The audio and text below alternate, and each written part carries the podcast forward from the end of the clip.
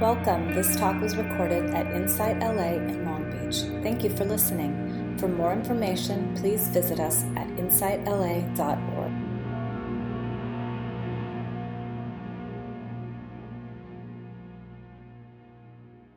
Um, the myth of Sisyphus. Sisyphus and his rock.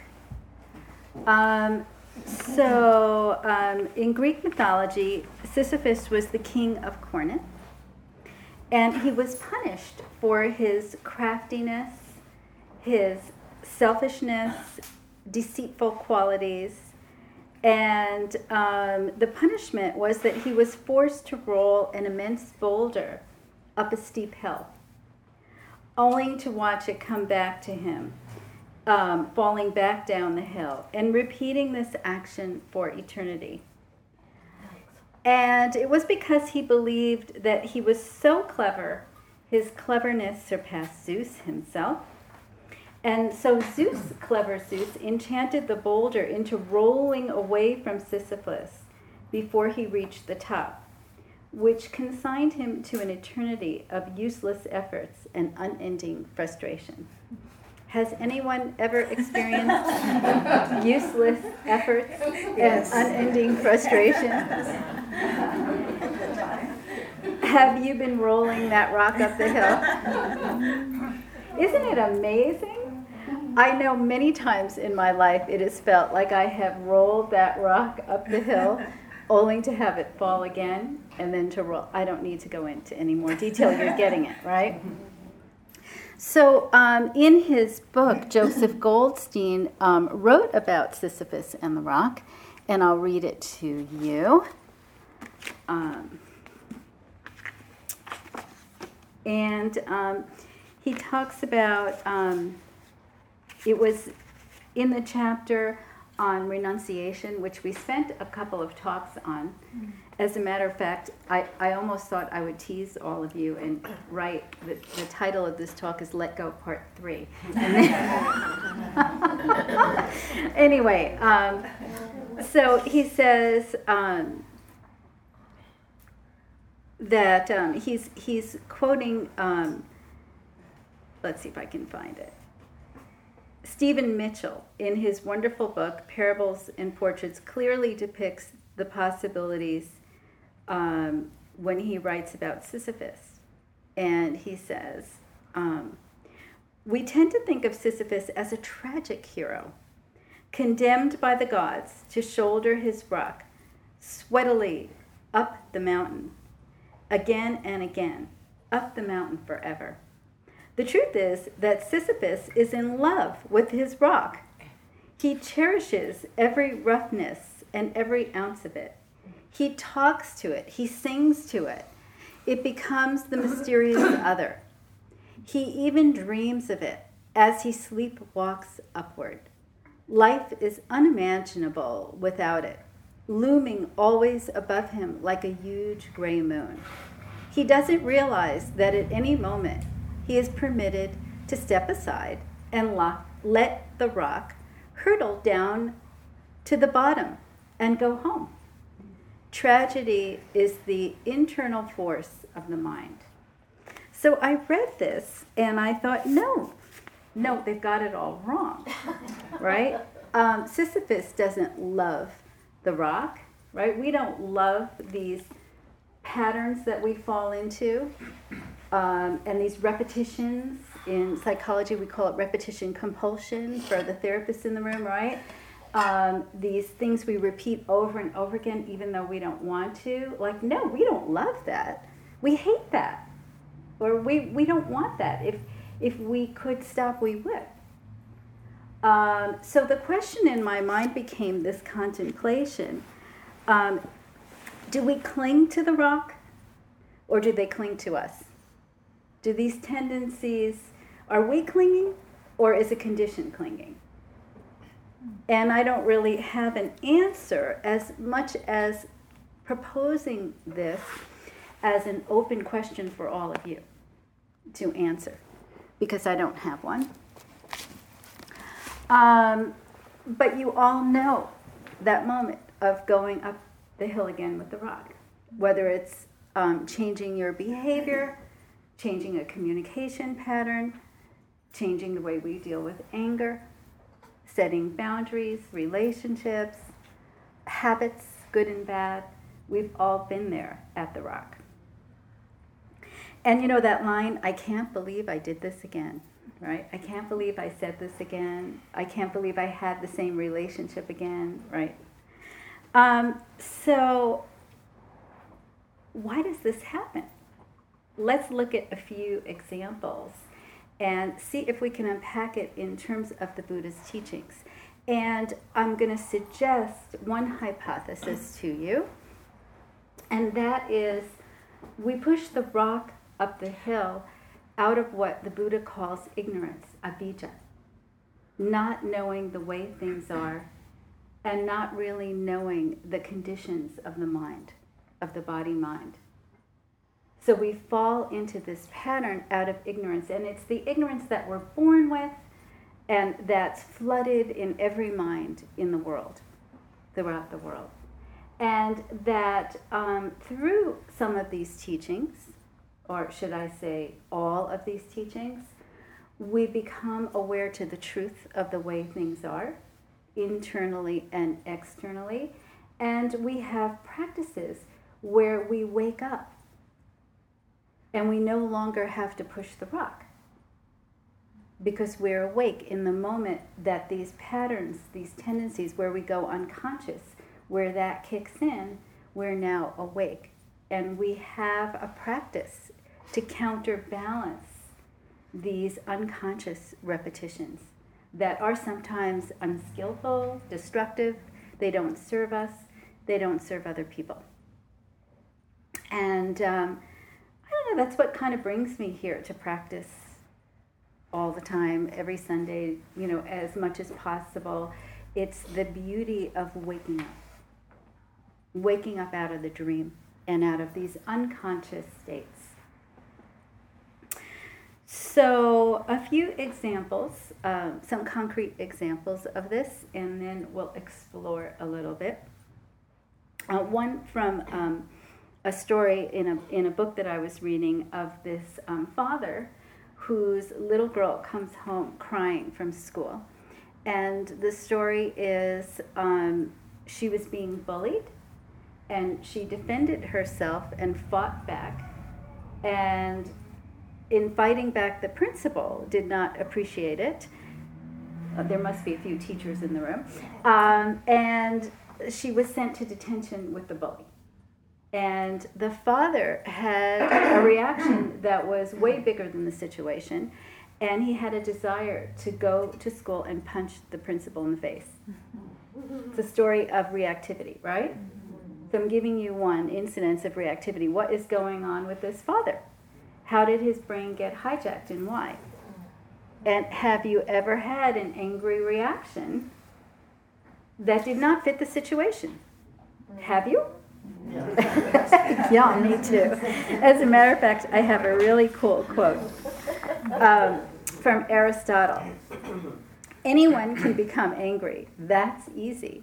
But to be angry with the right person, to the right degree, at the right time, for the right purpose and in the right way. That's not easy, right? Okay, so one is um, exploration of that reactivity. Your, your emotional response does not fit the situation and it's bigger and it might be inappropriate. And we all are suspecting right now that this has to do with something from his past, maybe being mm-hmm. bullied, right? He's triggered. Has anybody been triggered? a couple of hands up back there. Uh, has anyone been triggered? You know, right. Okay. And I'm proud of that. No. Uh, okay. Um, another example, a smaller example um, from one of my classes where someone um, talked about getting an email at work and reading the email, which was fairly neutral, and feeling threatened and getting all pumped up and hijacked over a neutral email. Has that experience happened to you? Yes. happened to me this week. And it's so funny when it happens if mm-hmm. you're practicing a little bit of mindfulness, you can almost feel your body and your mind start freaking mm-hmm. out and but there's a part of you going hmm this is interesting. Mm-hmm. That's where you know the mindfulness is happening because there's something watching. There's a quality of watching and holding the experience and not getting lost in it right? So that's a very common one. I'll give you another you maybe can identify that with this this one um, happened between um, myself and my husband um, he sees me reading books like this constantly, and the same books over and over again, Buddhist books, and making little notes and underline. There are pieces of paper all over the house, you know. Um, I kind of enjoy it. And he said to me one night, he said, um, late at night, he said, "Well, you know." Um, is all this reading getting you anywhere? and then he went off to bed. the women are laughing, right? and uh, I just, what a trigger that was. so glad we have the same mind, right? The same brain. And I was just furious by the morning, but um, I had built this whole story of his judging or diminishing or whatever. You, I don't have to explain the story.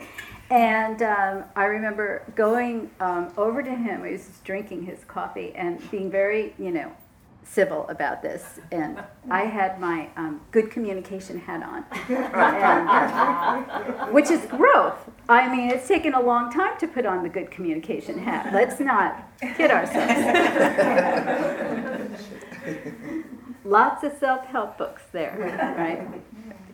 So, and I said, well, you know, when you said, I used the I statement, when you said, is all of this uh, reading helping you, you know, I felt really kind of put down and I felt judged and you know the whole thing and I you know I had the story in my head. It was it's a great story. And he said uh, he just shrugged his shoulders he said no I was just really curious if all the reading really helps. Like you know if you're on a spiritual path how much meditation and silence helps and how much knowledge helps. And I wanted to know what's the balance What's your experience? And it was totally with curiosity and openness, right? Like, oh, you just want to know, right? And we had this great conversation because it was a good question. Right? What's the balance between knowledge and mm-hmm. studying and intellect? And what's the balance between practice and silence? What's intuitive? What's not? I mean, it's a great dialogue. And I thought, wow, look how I could have railroad us by this mind, just spinning a story. So there's another example. And one last one would be um, the dog story, um, which is um, about a long time ago.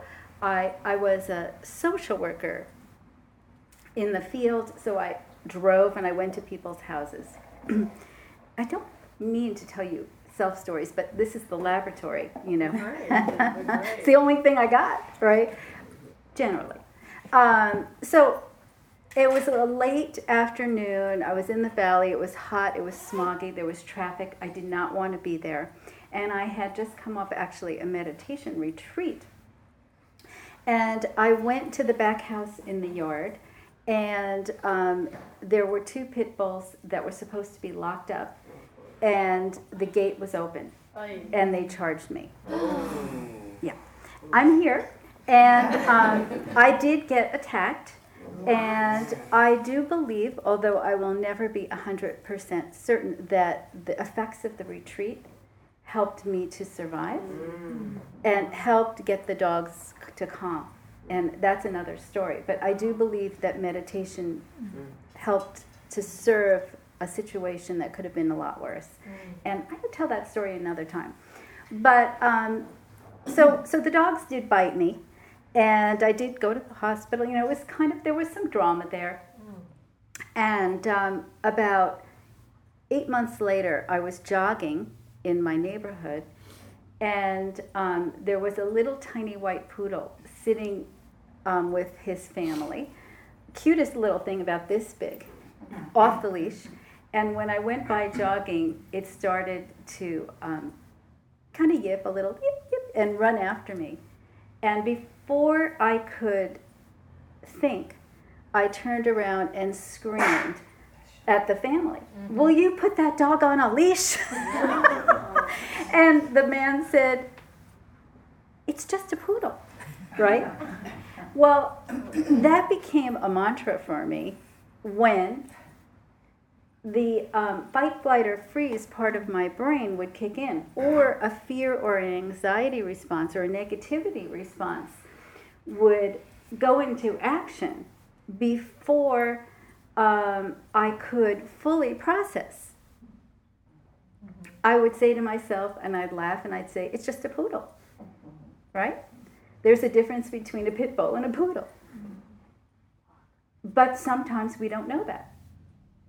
And if you have had trauma, complex trauma, developmental trauma, trauma, trauma, this is harder to unpack. So we must have a lot of patience, compassion, kindness, and gentleness with everything that's arising um, because it's not easy to be human. You know, even in our privileged world where we have food and shelter and clothing and all sorts of wonderful things, it's still not easy. So let's look a little bit closer at what's going on, right? Why did it did that poodle trigger something from the past? Right? Um, why can an email, ha- a neutral email, hijack your brain? And why could we misperceive a very interesting open question? Right? Why do we go there?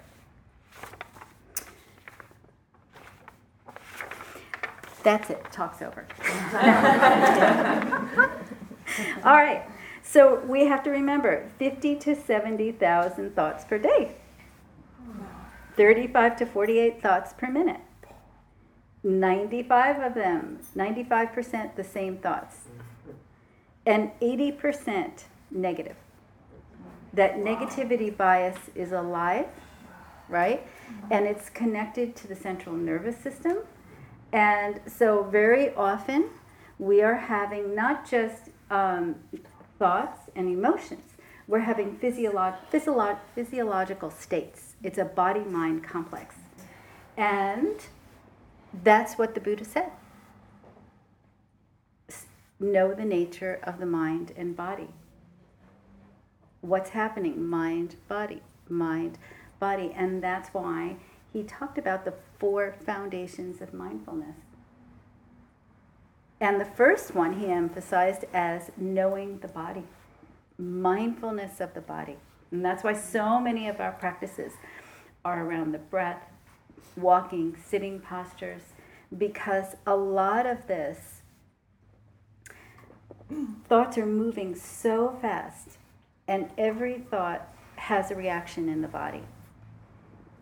We're not catching a lot of these thoughts, and we're not even catching the feeling emotion but you can catch a body sensation.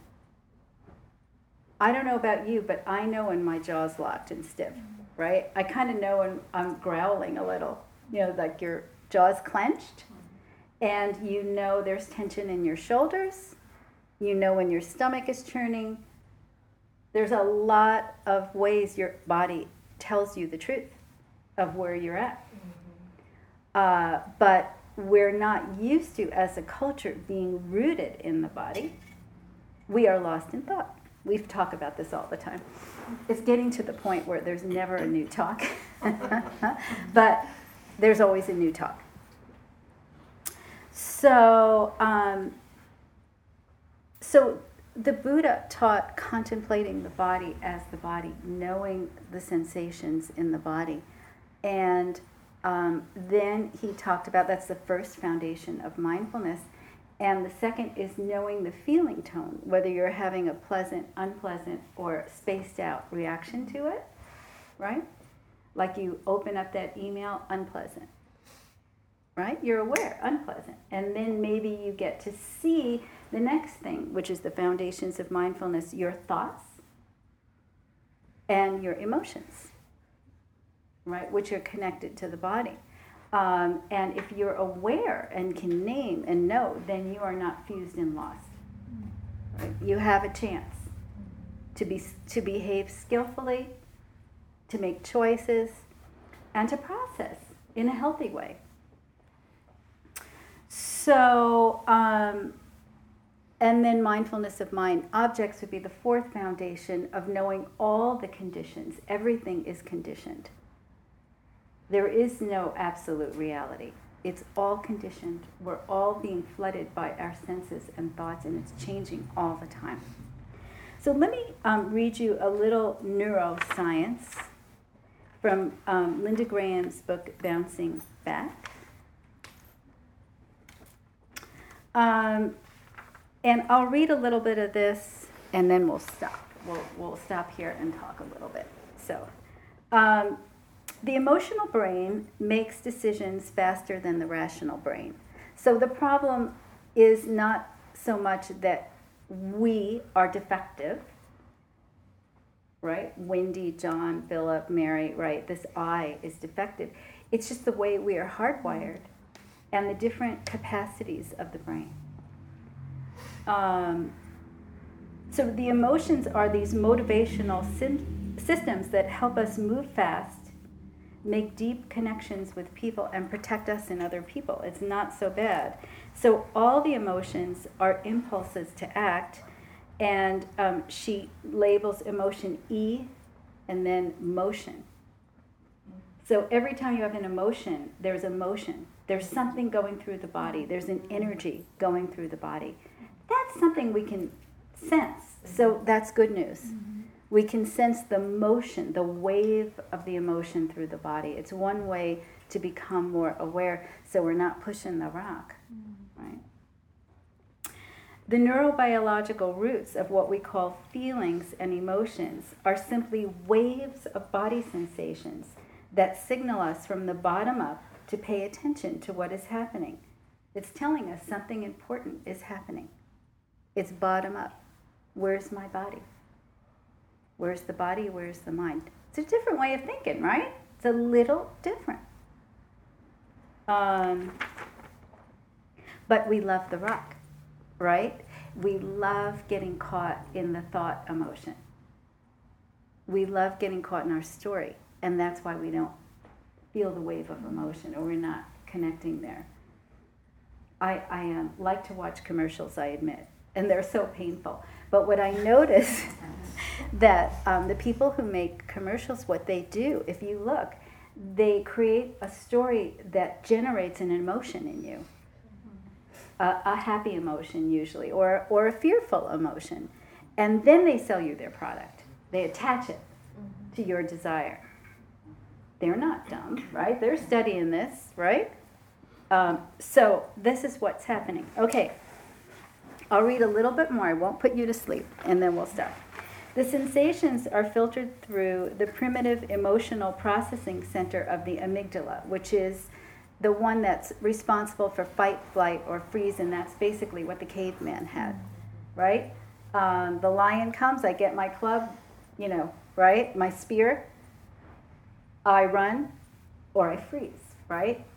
Um, and um, with this inherent negativity bias, it can lay a bad rap on the meaning of these sensations as they pass through the insula to the more complex part, which is the prefrontal cortex. So I think I'm looking at Julianne because she studied this too, right? That the mindfulness practice helps your neural pathway into the prefrontal cortex where you can decide what's skillful and mm-hmm. unskillful and have a little more choice and think through things with a little more wholesome and equanimity wisdom and equanimity. And that's kind of what we're doing in meditation is we're strengthening that neural pathway past these more primitive parts of the brain into the more complex structure that can reason and think through. Right?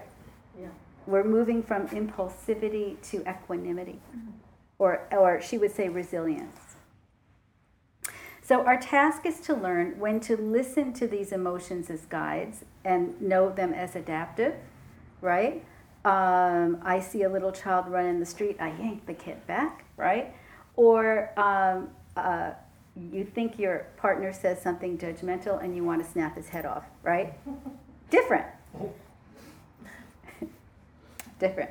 I know somebody was telling me um, they got home after a, a, tough day of work, and the dishwasher, his partner did not load the dishwasher correctly again, right?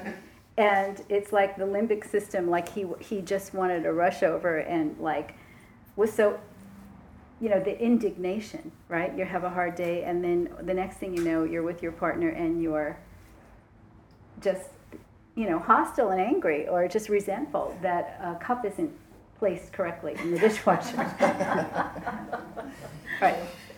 These are the systems that are operating, and it's the lack of awareness in the present moment, the mindfulness, it's the avijja that is running us.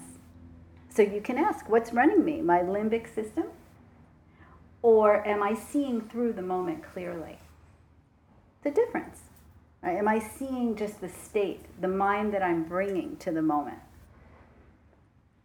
So we need to learn when to realize that these emotions are based on an implicit memory of a previous situation that's no longer true. Right? It was a poodle, not a pit bull. Right? The man with the teacher and the principal who got bullied and now wanted to punch out the principal. Yeah. Um, and then we get not to react. Instead of getting brain hijacked, stuck in the past, we learn to react with resilience and skillful action. We no longer have to push emotions away, repress, defend against them. And we don't have to go into a shame attack or feel inadequate, less than. We move towards that equanimity and skillful action, skillful action, open to all of our experience, our full humanness. So, what's happening for a lot of us based on our conditioning is that um, I'd say the average home where we're raising kids, where we've been raised, how many would say their families knew how to express and handle emotions? Raise your hand. Express, yes, handle, no. it's either one of the two, right? Right, okay. True or false, right? Somebody raising their hand? Oh, no, no, I'm sorry, stretching. okay, so we, you only learn that through modeling. It, they say prefrontal, prefrontal cortex teaches prefrontal cortex, right? And most of us did not grow up into homes where emotions were safe to express. They could be processed, they could be understood, right? And handled with empathy and held and contained. Um, usually something misfired. And that's what we call um, in Buddhism dukkha, suffering. Mm-hmm. Something misfired. I know in my house, because you know I was going to talk about that, right? The emotions were so big. We, I, have, I came from a house of big emotions, you know. Um, it was very dramatic. And some of it I really enjoyed, and there was a lot I did not enjoy. Um, but certainly nobody was regulating their emotion in that house. not for a second. And then there are other people's homes where you can't have an emotion. You're just not allowed. The other side, that's suffering, right? Or there are other homes where the emotion you have, people tell you not to have it. Don't have that emotion. I say to parents when I teach a parenting class, how many of you have heard, um, stop crying or I'll give you something to cry about? And every parent goes, yeah, my parents said that, right? Um, so we're really good at telling people not to have them. Don't have the ones you have. Don't handle them effectively. Don't have empathy for them. And even more, don't give yourself the time to have your emotions make sense and connect with your body or your thought or your um, what's ever happening. So we're dysregulated generally as uh, I want to say as a race. because if you look at the world, I think you would agree with me that we are all dysregulated to one degree or another. Okay. So uh, a little bit more and then. So I won't go into more of the neuroscience. It's fascinating. Um, but what I will say, I have like another page or two of it. I got really jazzed up about it. Um, what I will say about this is that when you think about all of the elements of mindfulness, it really is a pathway to repair the brain. That's why we talk about neuroplasticity it creates a certain flexibility by the very things we do in mindfulness that stopping, pausing, getting into the body, taking a breath, ask what's happening, you know, using awareness to look at the mind, to look at the body and the mind, right?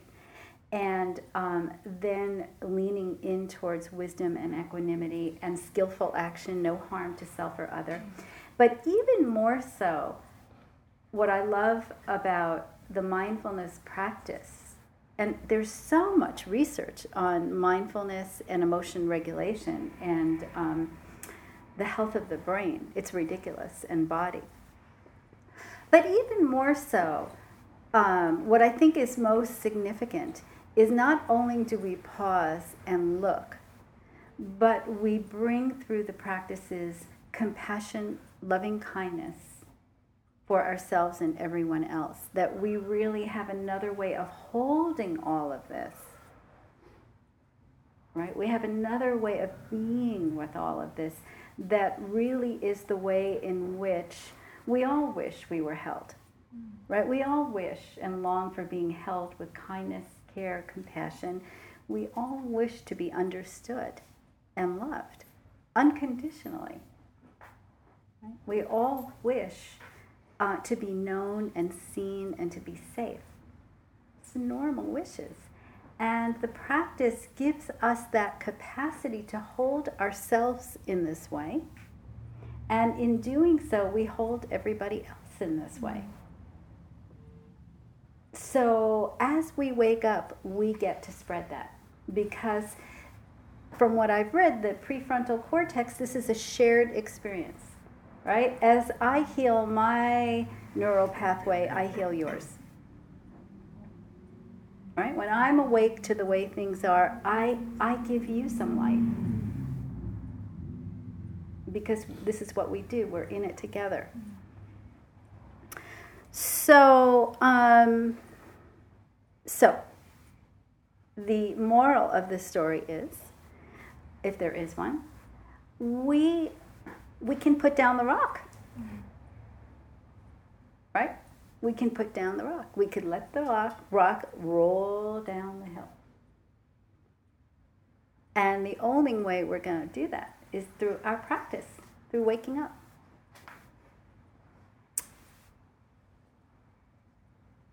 Unless you really love the rock. And somehow I don't want to stop talking right now, but I will.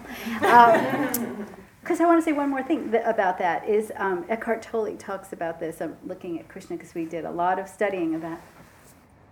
Is that he talks about the pain body, which I think is brilliant, mm-hmm. and and he talked about it before I think this neuroscience came into mm-hmm. being, and um, one of his points about the pain body is that the pain body wants more. Mm-hmm. It likes the food of pain and suffering, which is kind of what was written in this book, right? It likes it, it wants more, it feeds, looks for drama, looks for a self story where you're kind of a victim or a self righteous story, and likes to feed on it and perpetuate it so we know we're alive, maybe, right?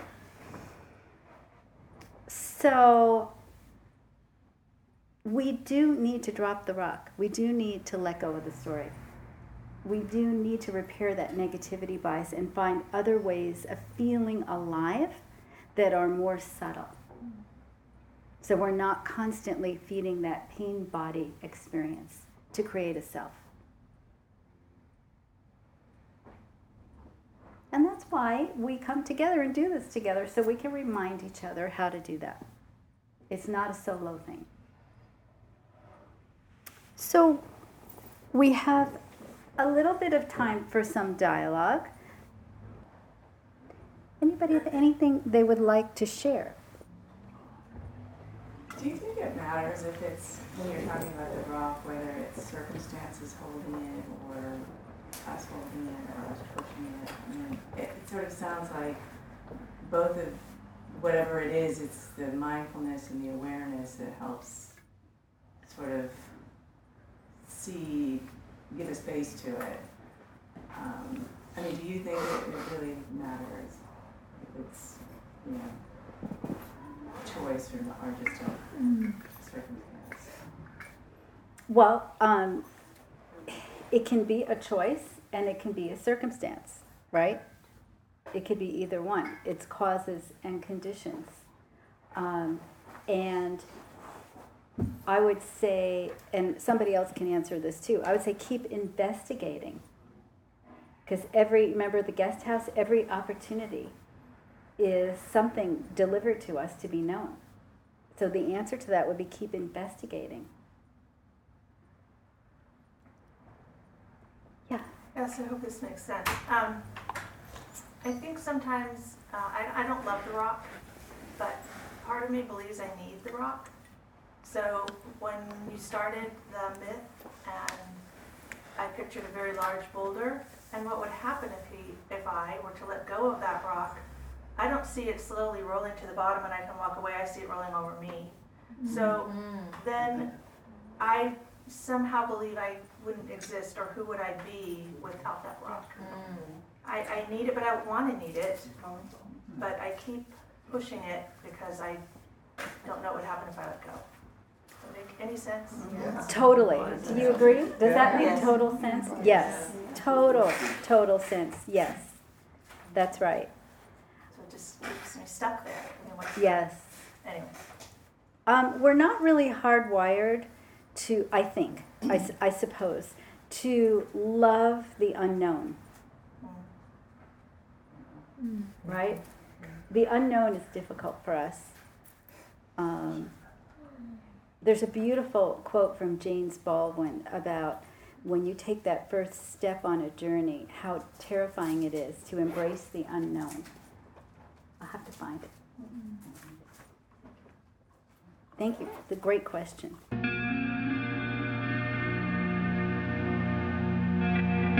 You have just listened to a recording from Insight LA in Long Beach. For more information, please visit us at insightla.org.